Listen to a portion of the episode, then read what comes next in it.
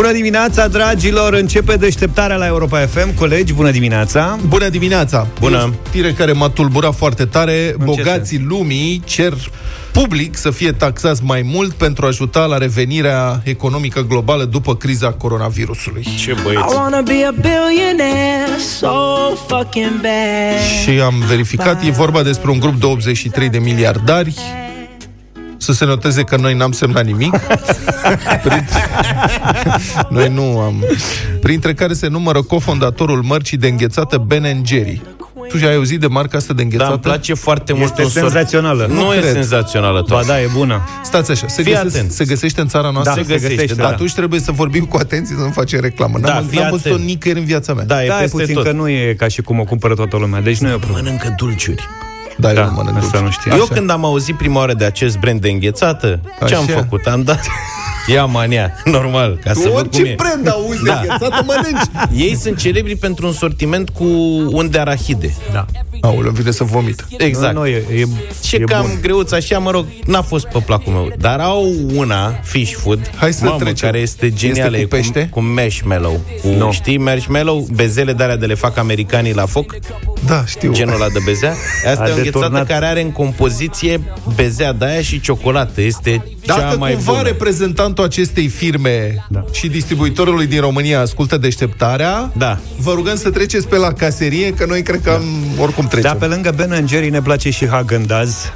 Nu? Noi potoliții Și Alca. Păi nu, hai să le spunem Și pe toate. Nirvana și și- Nirvana. To- noi mâncăm de toate înghețate. Betty Blue. Betty Blue. Da. Da. Care e companie românească? Vafă. Și Corso, și Movenpick. toată înghețata de pe piață ne place. Deci, Movenpick, bravo. Eu am găsit Toate. Vafe. Așa. Nu știu dacă Vafa e marca înregistrată și, Și dacă o face vafa o aia singură de un, companie. un leu sau cât e bună. Dar vafele făcute de compania care face vafe sunt foarte bune. Ione le-am mâncat aproape pe toate. Am luat eu, niște câte, vafe. eu câte trei odată. Da, uite, vezi? Vă recomandăm să Aia de mâncați vanilie. înghețată. Da. De orice fel. Vedeți, mă, cum am, cum am zis, prieteni, ceva despre miliardarii care vor să-și doneze, practic, averea statelor. Copiii ăștia și-au pierdut mințile. Au deci, Șeful de, la, șeful de la înghețată, cine mai vrea să plătească impozite mari? Aici trebuia să revenim. Deci ăsta care face înghețate miliardar? Da, mă, asta e. nene, Asta m-a mă, șocat. Dar unde greșim noi? Da. Când mâncăm. Tu nu știi să faci înghețat acasă? Moștenitoarea Imperiului Disney, Abigail Disney, mă rog. Mai sunt niște persoane, fii atent. Mai este un domn pe care îl cheamă Steven Din Tyndall, fondatorul Warehouse Group. Ăsta, ăștia cred că nu stă în România, nu știu ce fac ei, depozite teoretic. Este al doilea cel mai bogat om din Noua Zeelandă și o avere estimată la 475 de miliarde de Mămic. dolari. Nu cred că, adică ce mai e miliardul în ziua de azi? Pe bune. 475 de miliarde și abia al doilea nenorocitul. se Prostule. trezește la dimineața să ce se bărbierește, zice, băi, iar sunt tot al doilea. să Râde mă fi nevastă să de el, bă, tot Băi, al doilea. Dai de Fraiere. capul tău, nici măcar un trilion, jumate, jumătate de trilion. Copiii nici nu-i mai vorbesc.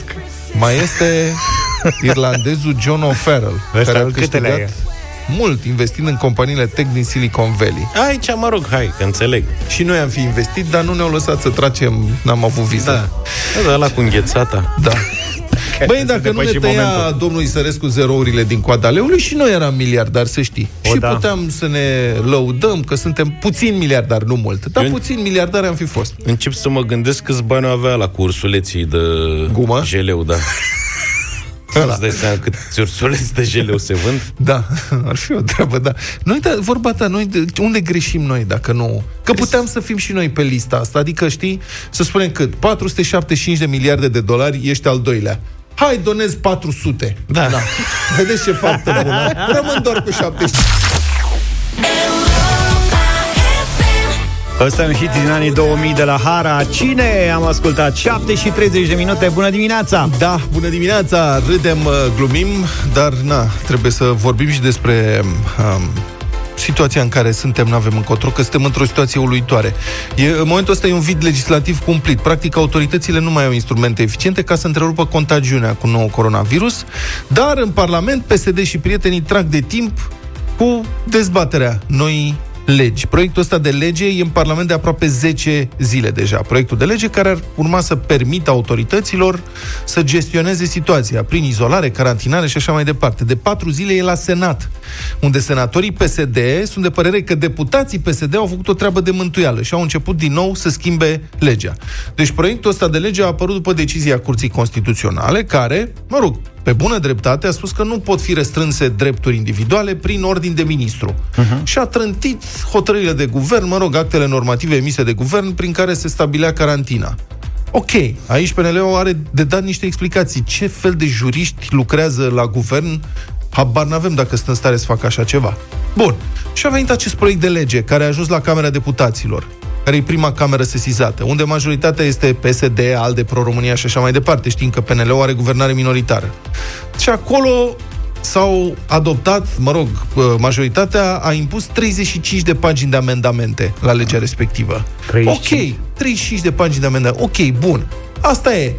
Cu aceste amendamente, legea a mers la Senat, unde majoritatea e tot a PSD, ALDE, Pro. Dar s-au răzgândit. Și au zis, a, stați mă, că nu e bine ce ați făcut. Păi, și stau de patru zile pe ea și nu reușesc să avanseze. Deci te aștepta ca acum, în interesul general, clasa politică să se mobilizeze totuși, să dea dovadă de niște solidaritate și să adopte legislație eficientă cât mai repede. Chiar nu e momentul pentru jocuri de-astea politicianiste, pentru că mor oameni în timp ce politicienii pescuiesc în ape tulburi și crește și numărul conspiraționiștilor care ajung să se pună în pericol pe ei și familiile lor. Dar asta e, acum demagogii și populiștii noștri din Parlament, care au simțit că este rost poate de niște voturi din confuzia asta, au ajuns să dezbate conceptul de carantină. Adică unii probabil că află pentru prima dată că există cuvântul ăsta, carantină. Știți? Mergeți, domnule, la Dex. Carantina, carantina e un concept vechi cât istoria, de fapt. Inclusiv în Biblie se descrie izolarea bolnavilor contagioși. Și în Coran, la fel. Cuvântul în sine, carantină, vine din italian, din carantena. Este vorba de cum putem ghici, nu? Pentru că de la râm ne tragem, de perioada aia de 40 de zile de izolare care era impusă marinarilor care veneau în port, porturile venețiene în secolul al XV-lea. Ce interesant e că perioada asta de 40 de zile, carantena, a urmat uneia de 30 de zile, care îi se spunea Trentino, și care era impusă cu 100 de ani mai devreme, în secolul al XIV-lea. Din experiență, venețienii au realizat că uneori doar 30 de zile de izolare sunt prea puține și au ridicat perioada asta la 40 de zile. Deci, lucrurile astea, cum să spun, chiar dacă oamenii, oamenii nu știau ce anume provoca o boală și exact cum se transmitea, dar ei înțelegeau chiar și acum mii de ani, de fapt, ideea de contagiozitate și nevoia de a izola bolnavii. Lucrurile astea erau cunoscute, sunt cunoscute dintotdeauna. Până la parlamentarii PSD și alte de azi. Aici s-a rupt filmul. Și la domnul Garcea. Ăștia nu mai înțeleg. Cumva s-a întâmplat ceva, deci s-a întâmplat ceva cu intelectul acestor oameni, că ei nu mai pricep. Și e și foarte greu să le explici. Și ieri, de pildă, secretarul de stat Raed Arafat și-a pierdut cumpătul, că era invitat la discuții și încerca să le explice de ce este nevoie și ce se întâmplă uh, din cauza faptului că nu mai există legislație. Și a pierdut cumpătul în timp ce se străduia să explice parlamentarilor de ce e nevoie urgentă de noua legislație privind carantina. Să-l mai ascultăm o dată. Un caz, acum 30 de minute, 40 de minute, mesajul e de la 15.45.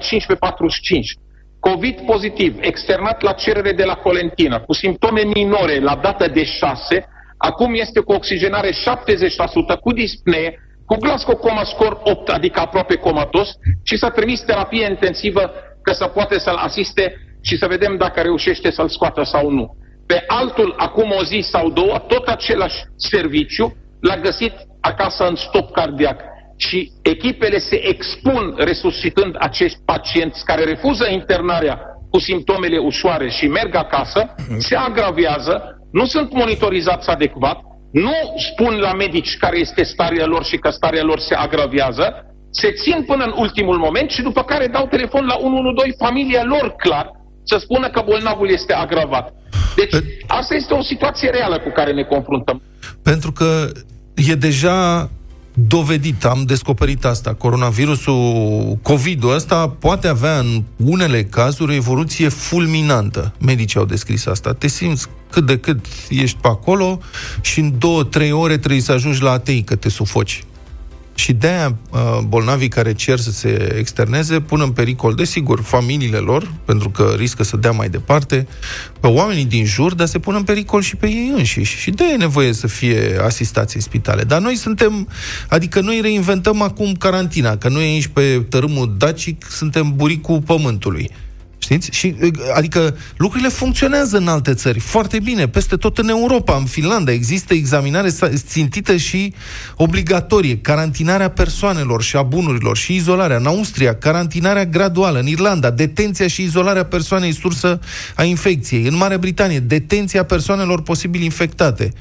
În Franța, e posibilă izolarea persoanelor. Peste tot, din istorie știm că uneori e nevoie de carantinare. Întrebați orice marinar. Iată, dacă vă uitați, vă uitați la ce uh, spune Traian Băsescu în perioada asta, el e ferm pentru carantinare. De ce?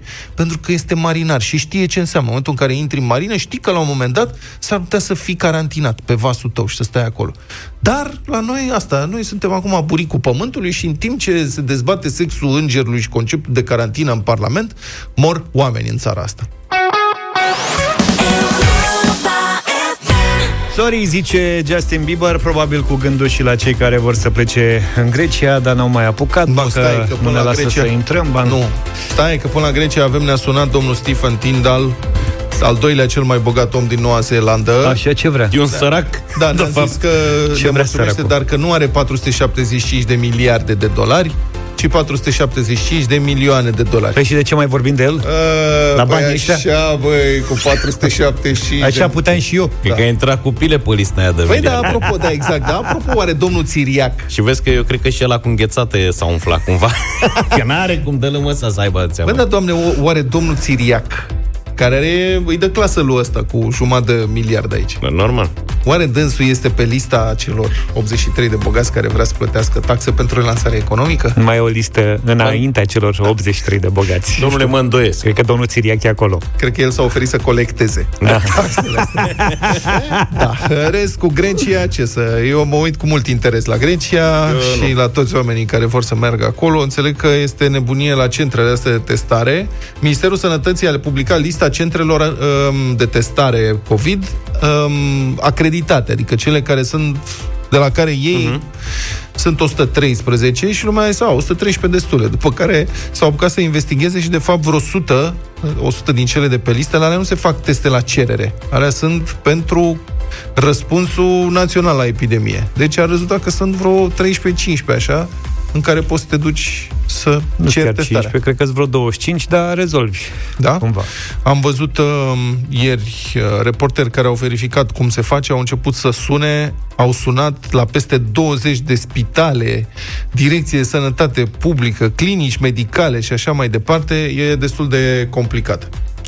Uh, acum, ca să sun la, un, uh, la una din clinicile astea, știți că au un număr de la scurt și stai în așteptare, apelul dumneavoastră este foarte important pentru noi. Uh-huh. Doar că acum suni și e pe, pe genul rămâneți acolo, mai ieșim noi din când în când. Da, adică da, poți da. să stai și o oră la telefon, nu-ți răspunde nimeni. Uh-huh. E aproape imposibil. Ce te faci? E o știre, 48 de cazuri pozitive COVID-19 raportate luni în Prahova, Numărul foarte mare de infectări a fost descoperit în condițiile în care mulți prahoveni au mers să se testeze în privat pentru că aveau nevoie de analize pentru vacanță programate în Grecia.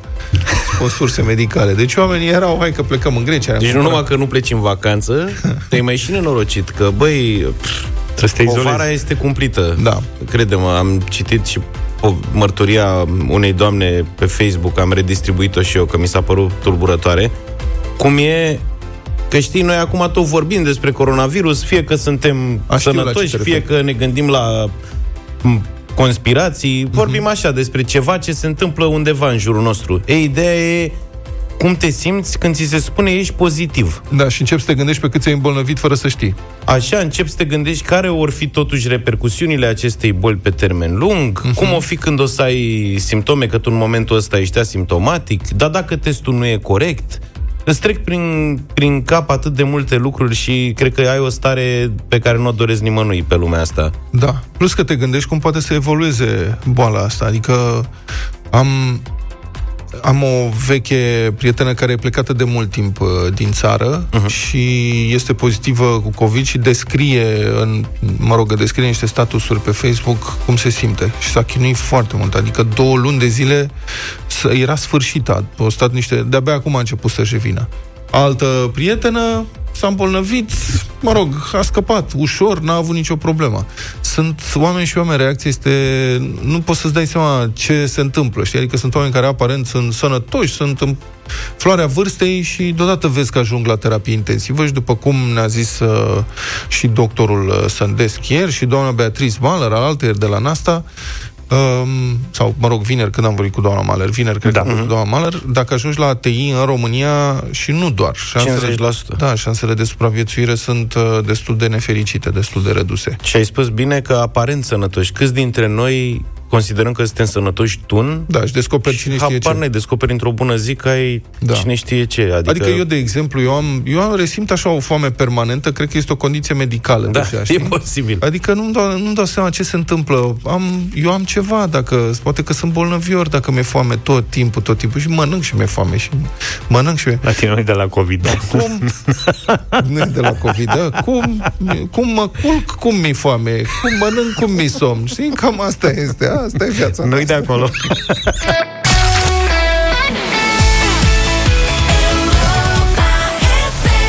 Soul Asylum, Runaway Train la Europa FM 5, poate 6 minute până la 8 când uh, vom asculta știrile Europa FM Începe sau nu începe școala în toamnă? Începe în format tradițional sau începe așa cum am lăsat-o pe Zoom? Vorbim pe marginea acestui subiect în câteva minute în deșteptarea, după știri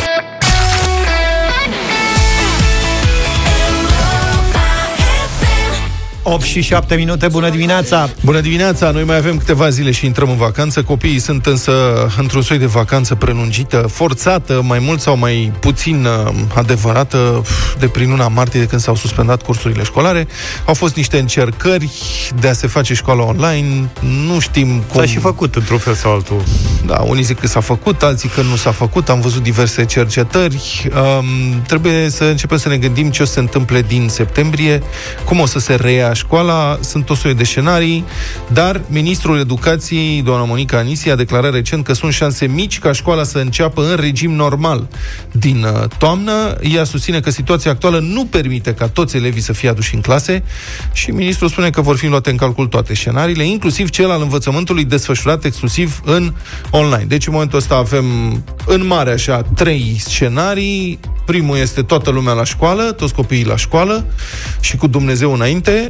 Um, al doilea scenariu, jumi-juma, 50% la școală, 50% acasă și să facă schimb uh, din când în când. Ce nu spune doamna ministru e că din martie știm că lucrurile ar putea să evolueze așa pe termen lung da. și cu toate astea nu suntem pregătiți, adică... Pregătirile merg foarte greu. Și da. ultimul scenariu, cel al învățământului online 100%, uh, l-am sunat pe președintele Federației Naționale a Asociațiilor de Părinți, domnul Iulian Cristache. Bună dimineața, domnule Cristache! Bună dimineața! O auzim, deci auzim oficialii ce spun, auzim experții, ne interesează Uh, să știm ce cred și uh, părinții în această privință. Care credeți dumneavoastră că ar fi varianta cea mai fezabilă? Care ar fi avantajele? Și cum ar putea fi dezav- depășite dezavantajele? Bun, scenariile sunt propuse de noi acum două săptămâni, înaintate guvernului la nivelul grupului de lucru interministerial, cât și Ministerul Educației și Cercetării. Sunt trei scenarii previzibile, nu am inventat roata, pentru că alte scenarii nu văd ce s-ar mai putea Uh, spune, dar uh, uh, este clar că nu ne dorim varianta online. Noi am, am luat-o în calcul pentru că nu putem să o excludem, nu știm ce context pandemic va fi la începutul lunii septembrie, dar este bine să fim pregătiți pentru ce este mai, mai rău, astfel încât, din punct de vedere logistic și al infrastructurii, să avem totul pregătit atât de către Ministerul Educației și Cercetării, cât și de Consiliul Local la nivel de infrastructură. Ați fost foarte uh, ferm când ați spus că nu ne dorim varianta online. De ce anume? Nu, nu ne dorim varianta online pentru că știm ceea ce s-a întâmplat în semestrul al doilea atunci când am avut recomandare și formă după 30 de zile obligativitate de online. Uh, nu suntem pregătiți în acest moment pentru online și nu vom fi pregătiți nici peste două luni cu toate eforturile care vor fi făcute atât de către Ministerul Educației cât și de uh, consiliile locale. Uh, nu avem. Avem nevoie de programe adaptate, timpul este foarte scurt, avem nevoie uh, de device-uri, chiar dacă vor fi procurate la 200, pentru 250.000 de copii, dar nu pentru toți și uh, dacă luăm în calcul telefonul smart, haideți să fim serioși, nu putem spune că putem interacționa cu telefonul la lecții astfel încât uh, online-ul să fie cât de cât apropiat de față în față. Uh, nu avem multe, din păcate, și plătim oalele sparte pentru lipsa investițiilor din ultimii 30 de ani. Da. Este adevărat că uh, este o situație, a fost o situație și este neprevăzută. Nu, nimeni nu s-a așteptat ca peste noapte să fim obligați să intrăm în uh, mediul online și dacă vreți să fac o paralelă cu învățământul superior, acolo unde există și finanțare suficientă, există și un alt nivel de înțelegere, pentru că vorbim de un învățământ superior, nici acolo put, uh, nu putem spune că ne bucurăm de un succes deosebit. Și de aceea ne dorim să găsim toate soluțiile necesare, să facem un efort comun, astfel încât, cel puțin la ciclu primar, pentru că în scenariile introduse noi am făcut niște recomandări și uh, cel puțin la ciclu primar să găsim soluțiile pentru față în față obligatoriu. Vă dați seama ce ar însemna online-ul la clasele pregătitoare, clasele întâia și a doua, acolo unde copiii trebuie să învețe să scrie, trebuie să învețe să facă bastonașe și așa mai departe. Ar Da. fi imposibil și ar însemna un dezastru pentru actualele generații din punctul nostru de vedere. Bun. Și atunci care ar fi cel mai fezabil și Cel cu 50%, 50%, nu? 50%, 50% văzând și contextul din ultimile zile, că uitați ce număr avem uh, la nivel național cu Da. da. acești COVID, dar, uh, uh, repet, decizia trebuie să fie la nivelul fiecărei unități de învățământ, pentru că dacă vom avea Aha. comune, sate, orașe, județe care nu au aceste cazuri, uh, nu este nevoie să închidem, deci nu e nevoie de o decizie centralizată de la nivelul Ministerului, astfel încât dacă se închide un județ, dacă se închide o școală și trece în online sau 50% cu 50%, toate școlile trebuie să procedeze astfel. Nu, avem nevoie de descentralizare, tot o clamăm în ultimul timp că e nevoie de descentralizare, iată că avem posibilitatea, trebuie să vină de la Ministerul Educației și Cercetării niște principii și de la Institutul Național de Sănătate Publică, astfel încât să ne ghidăm după ele și conducerea unităților de învățământ împreună cu inspectoratele, împreună cu Consiliul Local trebuie să decidă și este clar că trebuie să ne asumăm niște riscuri. Dacă vrem să avem prezență 100% la școală acolo unde avem posibilitatea și în rural este posibilitatea că avem efective mici și putem uh, să învățăm 100%, indiferent de context, trebuie să ne asumăm responsabilitatea că nu s-a găsit până acum nicio soluție minune prin care să spunem că noi, uh, fiind prezenți la școală, nu ne vom contamina. Aveți încredere în uh, administrațiile locale să decidă pentru fiecare caz în parte? E an electoral, s-ar putea ca primarii să fie foarte interesați de cum uh, reacționează alegătorii la deciziile pe care le... Dacă uh, mă raportez la ceea ce s-a întâmplat cu examen naționale, că știți că și acolo a fost o, o întreagă dezbatere cu pro și contra, vreau să vă spun că uh, s-au mișcat exemplar. Spre surprinderea mea, deși în ultimii ani ei nu prea investesc, nu prea dau în bursele, știți foarte bine ce meciuri cu ghimele de rigoare avem uh, cu domniile lor, uh, pentru examene naționale s-au mișcat exemplar. Deci au făcut investițiile necesare, au respectat circuitele, au alocat sumele necesare pentru dezinfectanți și pentru uh, tot ce a fost nevoie de dotare la nivelul unităților de învățământ și cred că este cazul să intervină, că vorbim practic de copiii noștri, nu vorbim de altcineva și este cazul să, uh, să se gândească de două sau de trei ori atunci când promit ceva și nu se vor ține de cuvânt, cu atât mai mult cu, uh, exact cum spuneți și dumneavoastră, vorbim de un an electoral.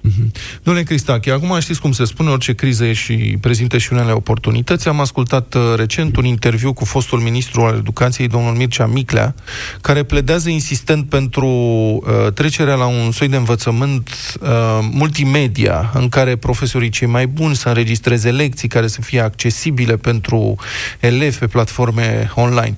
Acum, dumneavoastră, reprezentând părinții, ce fel de dialog aveți cu autoritățile în chestiunea modernizării educației românești în perioada asta? Cam care e răspunsul din partea autorităților și ce le cereți?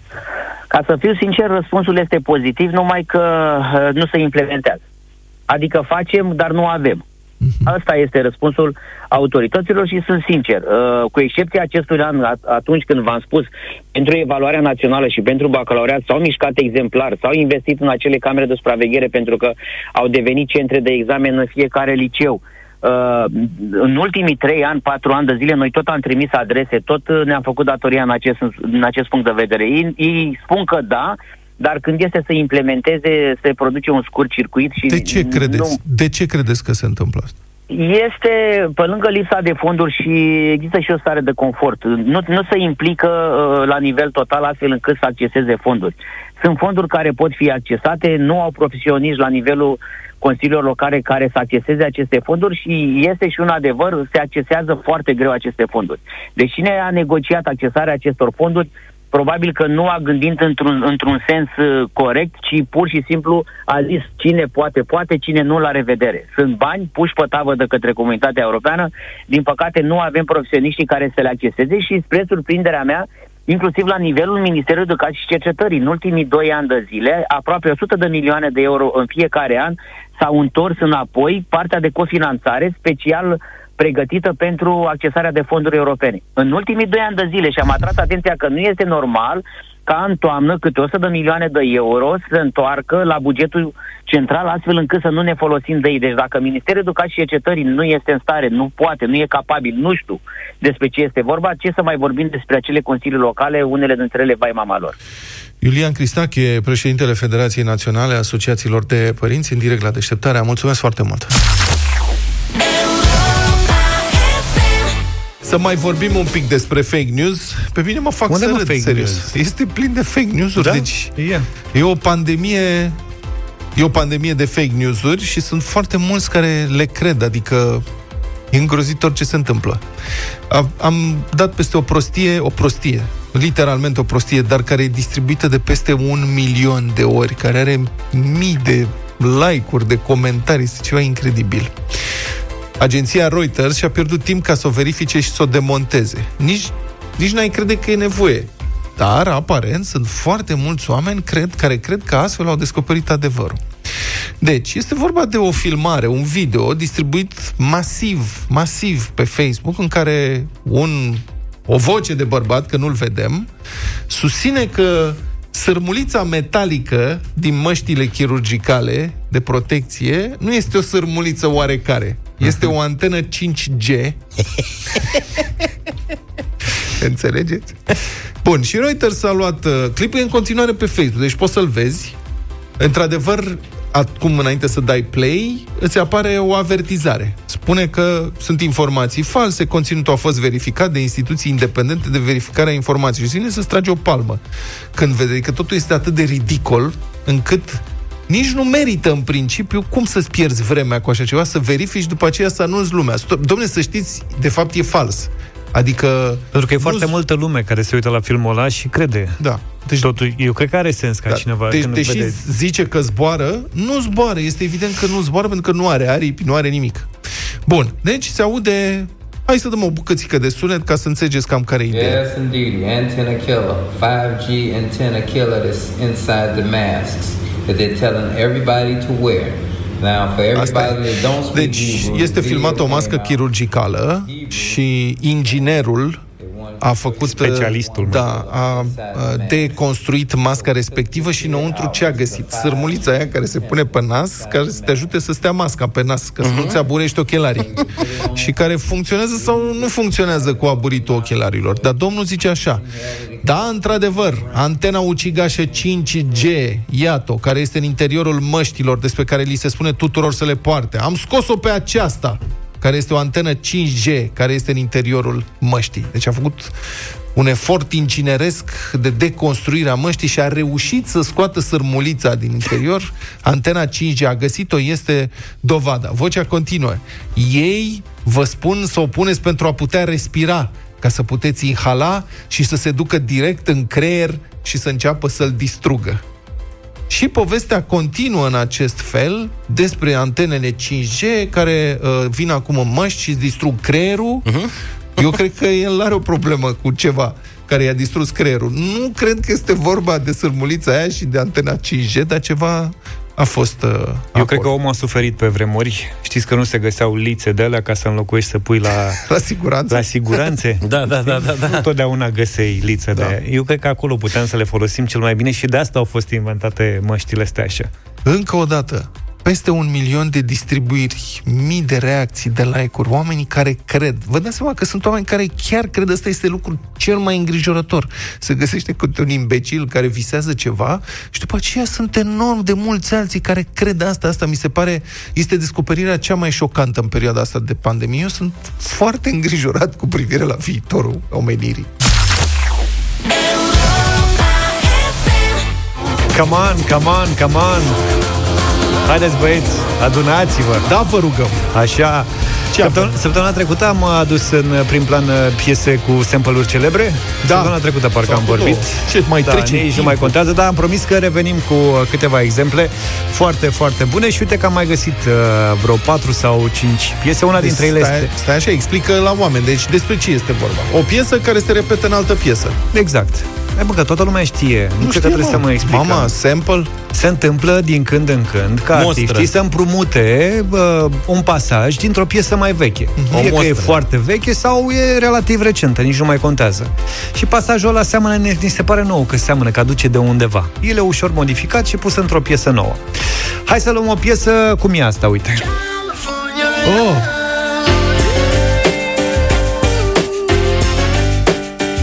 ăsta, de exemplu, există într-o piesă mai veche a lui Joe Cocker.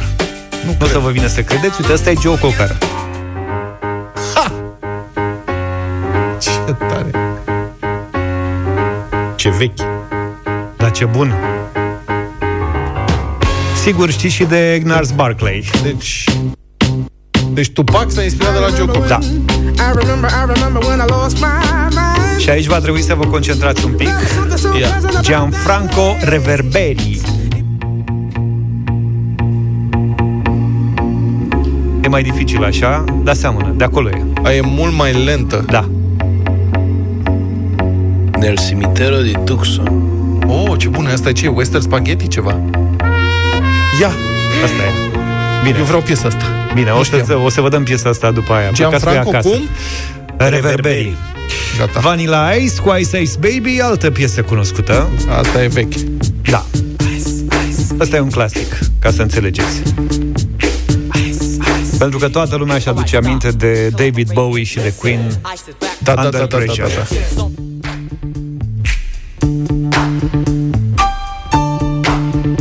Clasic, asta vechi. Clasic. Dar avem și un exemplu nou, uite, semnalat de ascultătorii Europa FM data trecută când am făcut uh, jocul ăsta, Nia, Some Say.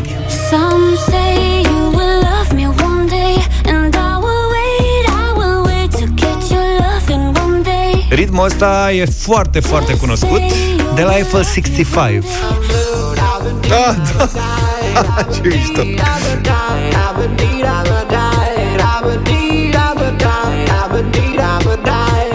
Și am un exemplu și pentru sufletele dinamoviste care suferă în această perioadă. Am o Shakira, care nu, nu e piesa ei, nu e chiar piesa ei. No fighting. We got the refugees no fighting. Asta e Hips Don't Lie. No fighting. Dar îl avem și pe Jerry Rivera. Ai văzut? Foarte mișto. I-a făcut un bine. Shakira. Da. Shakira în general îți poate face un bine. Amores como el nuestro que dañan Vrei și piesa asta, Vlad? Asta nu. Da. În cele mai multe rânduri, piesa mai nouă a luat un ritm Deci- deci, și l-a accelerat puțin, i-a dat puțină strălucire. Dar Borcea pe care dansa? Bă, Shakira, Shakira? veche, Ah. cum se chema mă piesa? Aia scapă. când dădea din... Da. Shakira. Bine de că ai pus primele întrebarea. piese ale ei. O să mai căutăm, mai cercetăm. Mai revenim și cu sample-uri, că mai avem. Aha. Foarte mișto.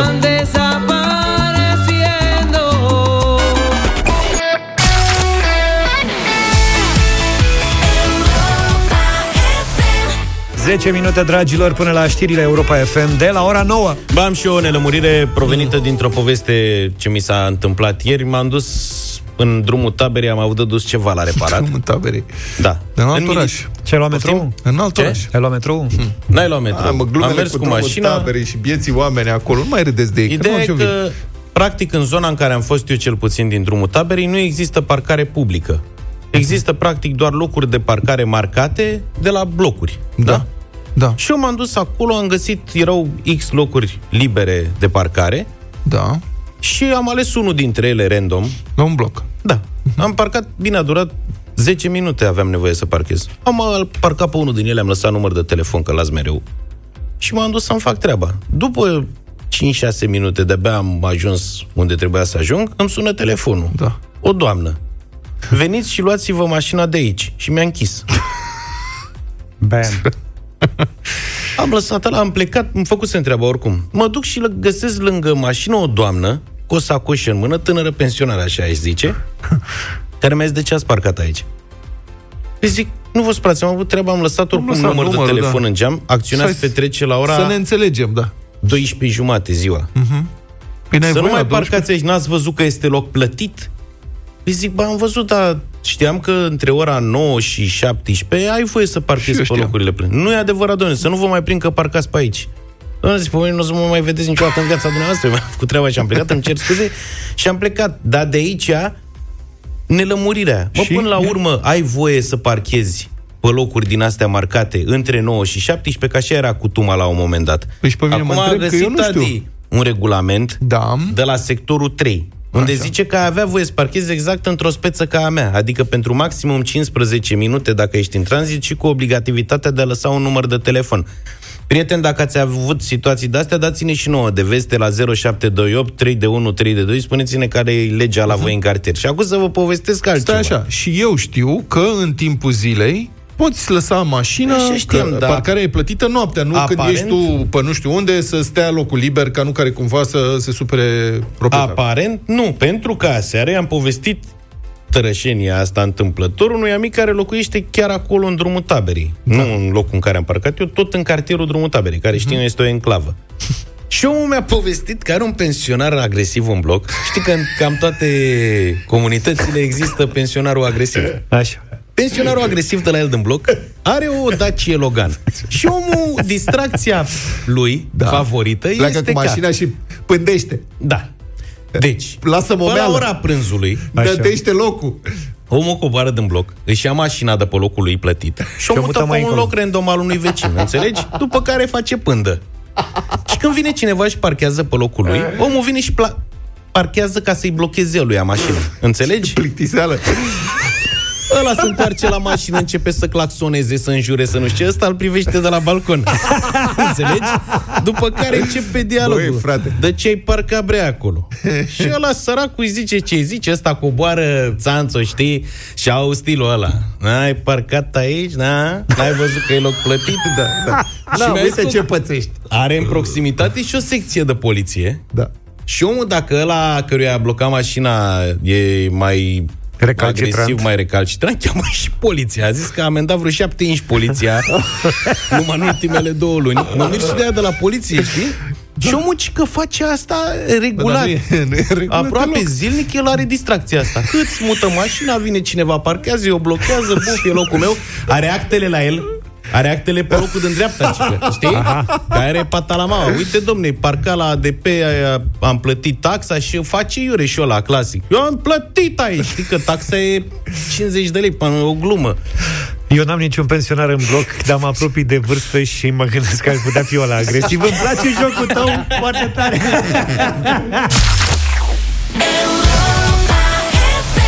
Mulțumim uh, pentru piesă foarte frumoasă, foarte drăguță. Să vedem ce are de spus Cătălin Tolontan în această dimineață. Bine venit, Cătălin, bună dimineața! Bună dimineața! Salut! Bună dimineața, salut! Gata, intrăm în vacanță, nu? Cam da, asta este ultima Da. intervenție din acest sezon. Dar dacă nu ne dau afară, revenim din toamnă. Da, și mai ales rămânem totuși uh, conectați la oameni și oamenii pot găsi informațiile noastre în continuare. Sigur. Am un episod șocant, trist, dar sper și relevant în același timp, care să ne însoțească pe toți, poate în zilele, săptămânile, lunile care vin. Nu, nu e legat de COVID, e legat de o altă dramă, uh, de la scurgerea căreia mai avem puțin și se plinește un an. E vorba de moartea Alexandrei Măgeșanu. Uh, Dosarul a fost încheiat, el finalizat, el se, se îndreaptă spre instanță, a ajuns deja în camera preliminară și are câteva elemente absolut șocante. Și unul dintre ele pe care am reușit să le constituim la Libertatea mm, și l-am publicat astăzi, nu s-a rostit niciodată și este absolut șocant pentru felul în care ori de câte ori comunitatea întoarce privirea se uită în altă parte atunci când știe ceva, când suspectează un abuz, asta aduce moarte. Și nu e deloc uh, un joc de cuvinte. Întâmplarea e foarte scurtă și îngrozitoare în, în, în, uh, în înțelesul ei. Există un om care a văzut în ce mașină s-a urcat Alexandra Moceșanu, mai exact în mașina lui Dincă, și a zis, nu e treaba mea. Povestea este în felul următor. Pe 24 iulie 2019, Dincă a luat-o pe Alexandra de pe stradă, la ocazie. El era, printre altele, și un rechin al șoselelor, uh, denumirea netradiț- sau tradițională pentru taximetriștii fără licență de, din Caracal, dar și din foarte multe alte localități ale României. Scena în care Alexandra se urcă în mașina lui Dincă a fost văzută la ieșirea din comuna Dobroslovenu de locuia Alexandra de un alt taximetrist. Asta se petrecea pe 24 iulie 2019. Omul a văzut, mai mult decât atât, îi cunoștea pe amândoi. Pentru că în Caracal nu sunt foarte mulți taximetriști neoficiali și nici extrem de mulți clienți ai acestui taximetriști. Deci, practic, el știa pe Alexandra, locuia în zona respectivă, știa cine este Dincă și că se ocupă și el cu taximetria. A mers cu mașina lui un, uh, o Dacie, un Logan, o bună bucată de, de timp în spatele mașinii lui Dincă. La un moment dat s-au despărțit. Dincă a făcut dreapta spre Dig și spre liceu, spre casa lui mai apoi, unde a dus-o pe Alexandra. Tânărul respectiv, că e un tânăr, a făcut stânga spre centrul Caracalului. Da. Nu era nimic suspect, era normal, nu era un episod care să-l îngrijoreze. A doua zi însă, pe 25 iulie 2019, părinții Alexandrei, care fusese amânați de postul de poliție și, se spus, și care au fost cu o seară înainte, când fata n-a mai venit, avea telefonul închis și poliția a spus, lăsați, veniți a doua zi, că nu e nicio problemă, veniți de dimineață dacă chiar nu se întoarce, nu s-a întors, speriați, panicați, s-au dus la postul de poliție. Din Dob- Dobrosloveni. Au spus polițiștilor, avem o problemă, polițiștii s-au dus acasă la ei să vadă dacă fata într-adevăr lipsește, sună un bărbat despre care avea să aflăm că este Dincă, încearcă să liniștească familia și familia realmente speriată și sfătuită de polițiști pleacă la Caracal, la poliția din Caracal, ca să încerce să reclame încă o dată dispariția Alexandrei. Taximetristul care cu o zi înainte o văzuse pe Alexandra urcând în mașina lui Dincă este într-o coincidență atroce a destinului omul care i-a dus pe acești pe, pe tatăl și pe mama ale, uh, pe tatăl și pe mama Alexandrei la poliția din Caracal. Incredibil. Pe drum, părinții vorbesc, speriați, bineînțeles, și spun ce o să fi întâmplat cu Alexandra, ce să vorbesc și cu omul respectiv. Nu scoate o vorbă. Nu scoate o vorbă. Nu le spune părinților că el a văzut-o pe fata lor, pe care o cunoștea, urcând în mașina cuiva pe care îl cunoștea, exact în ziua în care ei vorbeau despre dispariția fetei. Întrebat după aceea de investigatori când s-a reconstituit momentul și când ei văd mașina lui în spatele mașinii lui Dincă Da. și el recunoaște că da, tot, deci povestea pe care v-am spus este povestea declarat, luată din declarația lui. Tot ce, a, tot ce am relatat stânga, dreapta și așa mai departe, este ce a văzut el. Și întrebat de investigatori, de ce nu le-ai spus nimic părinților? Pentru că, fac o paranteză, Alexandra trăia, este înainte chiar de, ca ea să sune, e cam ora 10 și jumătate de dimineață. Ea sună la 11 și un pic prima oră. Da. Dincă era la Craiova. Alexandra era răpită, singură în casa lui Dincă. Când omul ăsta îi duce la tânărul taximetrist, îi duce pe părinți la poliția din Caracal, aude că fata dispăruse, fata pe care o văzuse cu o zi înainte, urcând în mașina lui Dincă și nu le spune nimic. Și întreba de investigatori, de ce nu ai spus nimic? Răspunsul lui este, a fost, nu e treaba mea. Da. Deci mi se pare că și uh, am întâmpinat și eu când am, am încercat, am reconstituit și oamenii văd, pot vedea pe libertatea.ro întreaga poveste. Vorbim cu foarte multe părți, să vedem exact ce se află în acest dosar, dacă așa stau lucrurile și da, așa au stat lucrurile. Uh, am întâmpinat cu o tăcere îngrozitoare, nu mi-a venit să cred că lucrurile astea se poate întâmpla. Că un om poate să aibă lașitatea, obișnuința, care îl transformă fără voia lui, poate într-un, într-un adevărat complice. Acest nu e treaba, această filozofie nu e treaba mea, nu ne interesează, nu ne privește, nu mă bag. Practic ne, ne, ne blochează orice posibilitate de dezvoltare ca, ca societate. Și de asta le spuneam oamenilor că povestea e tristă, este îngrozitoare, dar ea arată cumva care este costul neimplicării în, în viața în viața comunității din care facem parte. Sigur, ăsta este un caz extrem, evident, dar uh, lipsa de implicare și Oamenii nu, faptul că nu simt că aparține unei comunități, vedem rezultatele acestei atomizări, acestei izolări în fiecare zi, începând de la gunoaiele care sunt lăsate pe stradă, aruncate peste tot, inclusiv în lipsa de responsabilitate manifestată acum în timpul unei boli contagioase, care nu poate fi oprită decât prin colaborarea în interiorul comunității. Ori fiecare pentru el. Nu, pe mine nu mă interesează povestea asta, n-are decât. Fără să se gândească oamenii că prin neimplicarea lor pot face rău altor, altora din jur. Este Or... foarte bună da. paralela. Este foarte bună și cazul Alexandra care ne-a durut atât de mult pe toți, din atât de multe motive, și vorba și de cazul lui Iza, nu doar cazul Alexandra, pentru că acest nu e treaba mea, vom publica mâine, de exemplu, că și autoritățile au spus, sau oameni din autorități au spus, nu e treaba mea, că detaliile din dosar sunt îngrozitoare în anumite aspecte și multe dintre ele se întâlnesc acolo. La nu e treaba mea. Nu-mi pasă mie de celălalt. Exact ce spuneai tu, Vlad, nu-mi pasă nici în legătură cu COVID-ul. Treaba fiecăruia. Eu nici măcar nu mă protejez pe mine și nici nu, interes, nu mă interesează de viața celorlalți. Se întâmplă asta și e, e tocmai de asta am și publicat și am insistat pe acest episod și am vrut să vi-l aduc în fața astăzi vouă și în primul rând oamenilor care ascultă Europa FM, pentru că mi s-a părut pilduitor pentru un fel de a gândi care ne, ne, ne, ne, ne sugrumă pur și simplu uh, capacitatea de a fi împreună. Bun. Mulțumesc mult, Cătălin Tolontan, uh, pentru intervenția în deșteptare și pentru arena ta uh, de-a lungul întregului uh, sezon. Aceasta, doamnelor și domnilor, a fost ultima arena a lui Cătălin Tolontan din acest sezon. Noi intrăm în vacanță, dar, Cătălin, sperăm să ne reauzim în toamnă, poate cu vești mai bune, dar, oricum ar fi, sigur, vom avea despre ce vorbi. Mulțumesc mult! 9 și 23 de minute, ultima întâlnire cu Cătălin Tolontan sezonul ăsta, ultimul radio voting sezonul ăsta în deșteptarea. Uh-huh. Avem o piesă nouă de la 3 Sud-Est, se numește Valuri.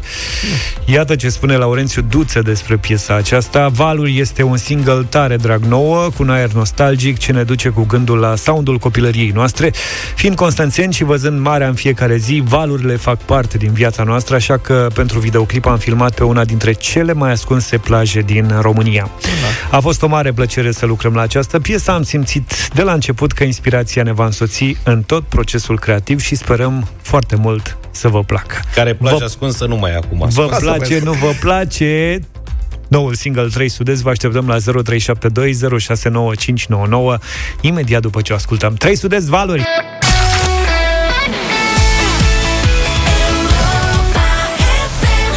Valori, valori, 3 Sud-Est Am ascultat la Radio Voting În deșteptarea la Europa FM 0372069599 Numărul nostru tradițional Vă așteptăm în direct pentru a vota piesa de astăzi Nu e Sound da, 80? Ba da Revine uh, la modă. Se e întâmplă lucrul ăsta, da, la nivel internațional și văd că știi că Laurențiu este un fin observator al uh, muzicii. Da. Alphaville. De acolo. Petronela, bună dimineața! Bună! Bună! Bună dimineața! Bonjour! Zine, Petronela, Alo. îți place sau nu-ți place dimineața. piesa? Da, trei, place trei studenți, îmi place marea, deci un mare da. Gata, am un Avem vot. un da de la Petronela, l avem pe Vlad. Bună dimineața! Bună dimineața! Salut! Te ascultăm! Da, da și de la Oradea. Bravo. Da și de la Oradea. Asta e un, un da important dacă e de la Oradea. Gabriela, bună dimineața! Bună dimineața, un mare da, melodie frumoasă. Fii atent, trei de da. Uh, Gabriela, bun, uh, nu Gabriela, Daniela, bună dimineața! Bună, Dani! Bună dimineața, un mare da de la mine cu dor și drag de mare. Patru. Băi... Ia fi atent. Mulțumesc. Mulțumim și noi, uh, Daniela, pentru dor, pentru drag și pentru mare. O avem pe, îl avem pe Mihnea cu noi. Bună dimineața! Salut! Bună dimineața, salut. Uh, pe, din partea mea un nu. Ah, când, mă, când voiam să-i spun lui Zaf să pregătească jingle-ul Păi nu ăla că de a la, intrat tocmai în l-am playlist. pregătit. Puteai să suni și tu câteva secunde mai devreme? Bine. Mulțumim, Mihnea, mulțumim tare mult. Claudia e cu noi. Bună dimineața! Bună! Bună dimineața, băieți! Bonjour. Cum se poate să nu fie o mare da Gata, pentru cinci. trei sud-est? Foarte. Foarte Mulțumim, frumos. mulțumim. Irina, bună dimineața! Bună dimineața, da, e frumos. Bună. Ce frumoasă Șase. piesa. Delia, ești în direct cu noi. Bună dimineața! Bună dimineața. Bună. Uh, un mare da, îmi aduce aminte de adolescență. Șapte. Mulțumim. Marius e și el cu noi. Bună dimineața, Marius! Bună dimineața! Salut. salut. Bună dimineața! Da, noi te ascultam, să știi, dacă ai radioul deschis, s-ar putea să ai o problemă și să ne auzi și acolo. Zine dacă îți place sau nu A piesa. zis nu, de la mine nu a zis. Mulțumim, mulțumim frumos pentru vot. A zis nu? Cât da. e scorul? 7 la 2 în momentul ăsta. Deci, practic, mai avem nevoie de Mai iau un telefon. un telefon ca să fie toate telefoanele acolo. Bună dimineața! Bună dimineața! Bună. Bună, Liliana, ești în direct. Cu siguranță nu. Ei pot mai mult de atât. Am înțeles. Deci, e nu, un stai, nu i-a e plăcut? un- De ce e nu un ți-a plăcut? Că pot mai mult de atât. A, că pot ei mai mult de atât. Da. Credeam că ea.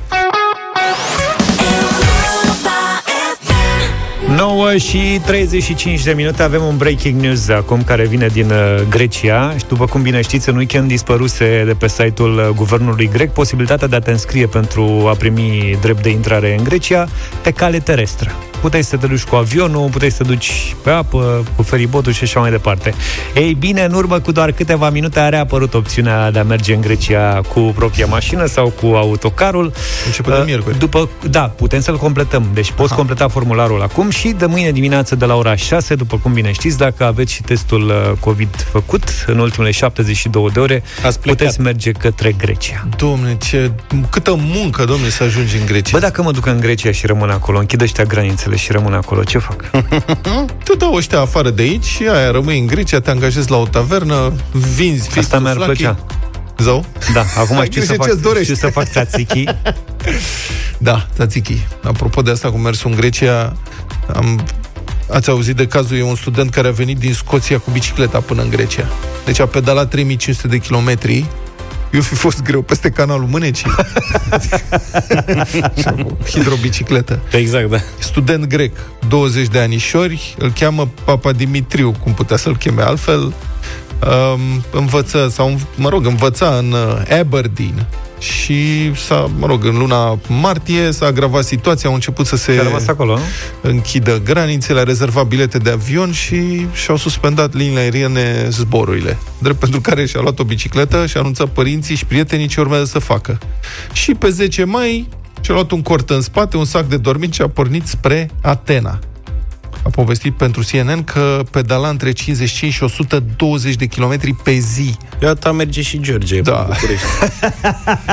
Anglia, Olanda, de-a lungul Rinului, prin Germania, Bă, ce frumos Austria... trebuie să fi fost. Auzi, Cucu, și acum în vacanță poți să o iei ușor așa. Păi nu, eu mă gândesc dacă a făcut asta pe uh, perioada pandemiei, ce frumos era să vezi orașele alea goale așa, numai cu... Păi și acum le vezi așa și așa goale. Adică Da. nu-i timpul pierdut, poți să faci tu treaba asta. Când te întorci din Grecia. Da, a trișat. Deci, din făcut? Austria a coborât în Italia și din Italia a luat un feribot înspre Patras. Ah. Și de acolo a pedalat spre Atena. Ce ai făcut, bă? Păi, O fi da, pedalat așa. și pe feribot, pe eliptică. 50 de zile cu totul. Am pedalat săracul de el. Mamă, nene, ce 50 de Adevărul zile că cu bicla. După Bravo. o peripeție de asta, cred că pedalezi și noaptea în somn. Știi? Da. da e. 9 și 45 de minute, trei lucruri pe care trebuie să le știi despre ziua de azi. Azi este ziua Franței, prieteni, o țară care îi datorăm foarte multe și despre care știm că este una dintre prietenele sincere și constante ale României.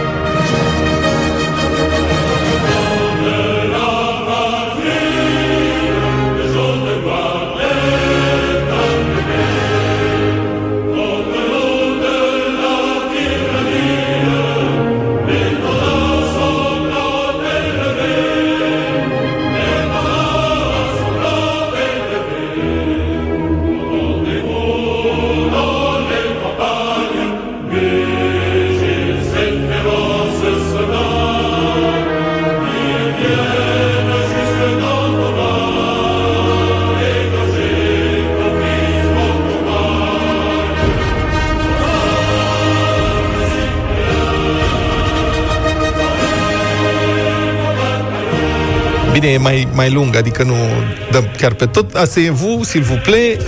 De ce 14 iulie? Pentru că în această zi, în 1789, revoluționarii parizieni au atacat și cucerit Bastilia, o fortăreață medievală folosită pe post de închisoare de monarhia absolutistă franceză, un simbol al opresiunii și abuzului puterii împotriva poporului.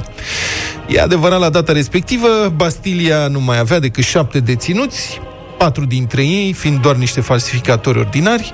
Paza era asigurată mai degrabă simbolic de 82 de invalizi de război, cărora li se alăturaseră totuși 32 de grenadieri. După o încercare eșuată de negocieri cu garnizona, mulțimea a luat cu asalt fortăreața, iar apărătorii s-au văzut nevoi să deschidă focul. Protejați de zidurile înalte, apărătorii au ucis aproape 100 de atacatori, cu o singură pierdere, dar în cursul după amiezii, generos, comandantul a ordonat încetarea focului și a oferit răsculaților predarea Bastiliei. Aceștia au acceptat și prompt l-au linșat pe comandant, pe trei dintre adjuncții lui, plus doi dintre invalizi. Capturarea Bastiliei simbolizează sfârșitul vechiului regim și începutul Revoluției franceze. Din 1880, 14 iulie este și Ziua Națională a Franței. La 14 iulie 1969 se lansa unul dintre filmele care au marcat istoria cinematografiei hollywoodiene, Easy Rider.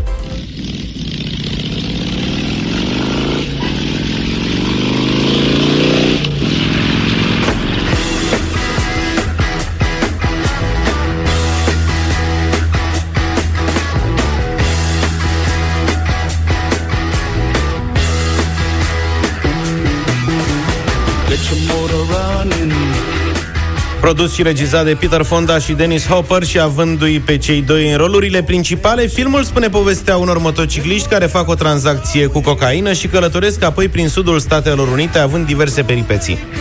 Au fost atinse subiecte sensibile în acei ani, ca mișcarea hippie sau consumul de droguri. A șocat atunci amănuntul că la filmări s-au folosit marihuana și cocaină adevărate. Mă rog, nu știu cum au certificat treaba asta, dar ei știu. Încercatele. Succesul Easy Rider, care a avut un buget de 400 de mii de dolari și a încasat 60 de milioane, a încurajat o nouă eră la Hollywood, ce avea să înceapă în anii 70. A fost totodată filmul care a lansat cariera la nivel înalt lui Jack Nicholson, distribuit într-un rol secundar pentru care a primit Oscarul. Easy Rider a luat și statueta pentru cel mai bun scenariu. E ziua de naștere astăzi a lui Tommy Motola, celebrul producător american, împlinește 71 de ani. Talia, să știți că e actuala lui soție. Tony Mototola, cum ea zice în România. Dar nu e, nu e prima soție, e a treia. Prima a fost fica șefului de la ABC Records din anii 70, uh-huh. pe interes așa un pic, iar cea de-a doua a fost Mariah Carey.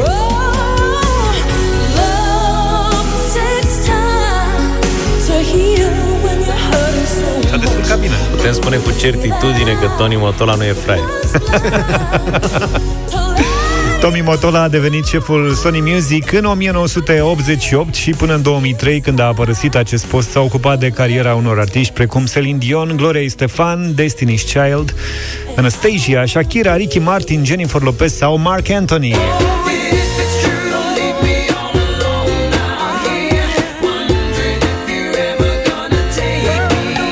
A colaborat... Uh, Deci, practic, a compus numai pentru fete. Numai fete. În-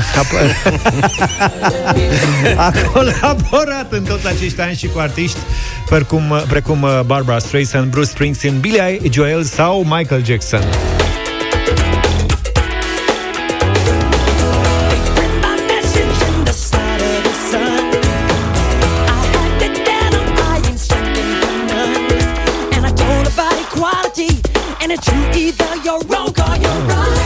El la cârmă, Sony Music s-a dezvoltat în peste 60 de țări și a devenit cea mai importantă companie muzicală din lume. Motola este cel care a decis la un moment dat achiziționarea catalogului Beatles și cel care a transformat compania de la una cu o cifră de afaceri de 800 de milioane de dolari într-una cu o cifră de afaceri de 6 miliarde de dolari anual. Și am verificat de miliarde, e Ok. vorba de data asta. Tommy Motola are acum propria companie muzicală și continuă să lucreze cu cei mai importanți artiști ai lumii. Eu zic că a făcut o vedetă pe cea de-a doua lui uh, soție și că Mariah Carey îi datorează absolut totul, așa că vreau să încheiem astăzi cu Vision of Love. Să aveți o zi frumoasă cu Europa FM, ne auzim dimineața în deșteptarea, numai bine! Toate bune! Pa, pa!